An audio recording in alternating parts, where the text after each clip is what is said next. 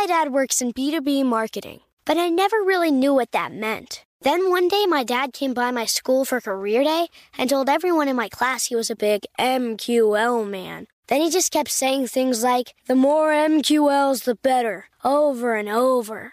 My friends still laugh at me to this day.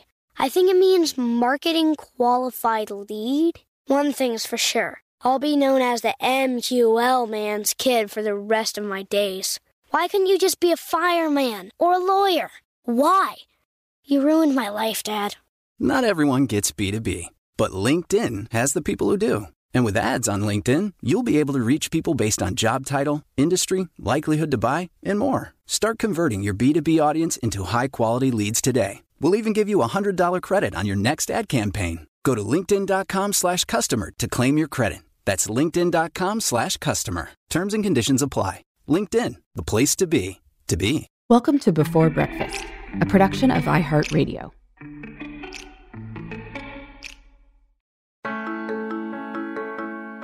Good morning.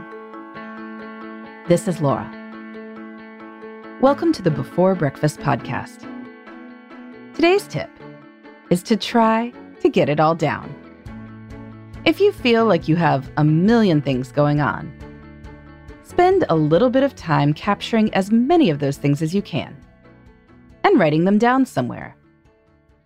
You will start to get a better sense of what is actually on your plate and what needs to be done now and what can wait for later.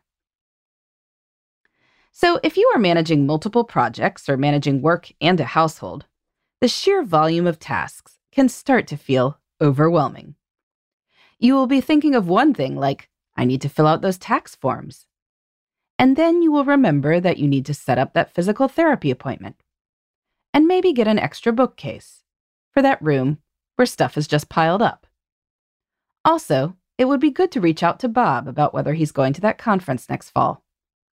Jen asked you to look over that article she submitted to your industry journal. And when did you last go to the dentist? It is true that eventually every task needs a time. But sometimes the swirling mess of impending tasks makes it hard to prioritize what needs to be done now, what needs to be done soon, and what needs to be done at some point. But it's not truly pressing. In order to figure out a plan for all of this, and to keep it from popping into your brain unannounced, it helps to get it all down somewhere. I like to think of this as a brain dump. Take a few minutes to write down every pending task you can think of.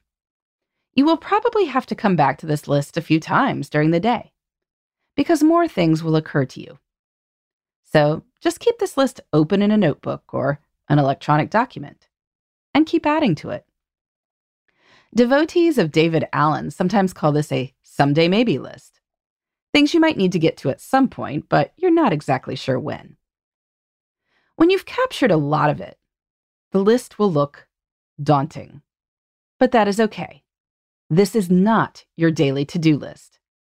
It is just a list of potential tasks that you could do, or might want to do, or should do at some point go ahead and accept the length. Life is complicated. Then go through and figure out which ones truly do need to be done very soon. These deserve time on your calendar in the next few days. But, and I kind of think this is the fun part, you can then also choose one to two things that are not pressing and might be kind of exciting or motivational to add to your list. Go ahead and order that extra bookcase.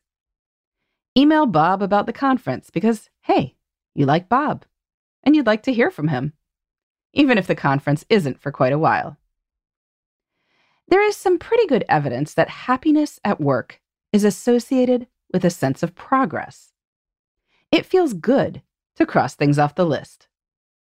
As you start pulling some of these nice to do things off the list, it will feel shorter, and you will feel more motivated. Plus, you won't forget the stuff that truly does have to happen. You will have a source list for creating your daily and weekly to do lists.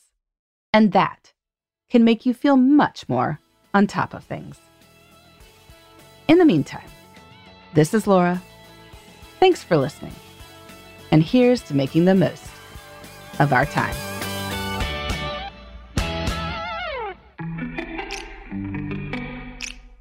Thanks for listening to Before Breakfast.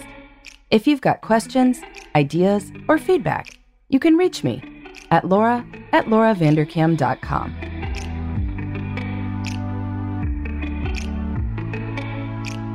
Before Breakfast is a production of iHeartMedia.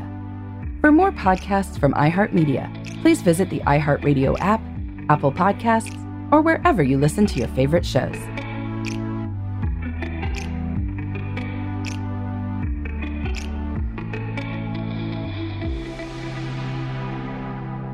Imagine you're a fly on the wall at a dinner between the mafia, the CIA, and the KGB. That's where my new podcast begins.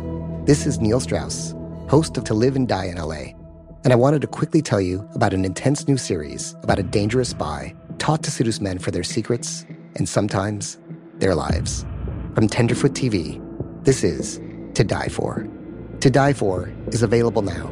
Listen for free on the iHeartRadio app, Apple Podcasts, or wherever you get your podcasts. The Elevation with Stephen Furtick podcast was created with you in mind. This is a podcast for those feeling discouraged or needing guidance from God. Together in this podcast, we'll dive deep into scripture, uncover the powerful truths that will help you rise above your limitations and embrace your full potential. We're here to equip you with the tools you need to conquer life's challenges. Listen to Elevation with Stephen Furtick every Sunday and Friday on the iHeartRadio app, Apple Podcasts, or wherever you get your podcasts.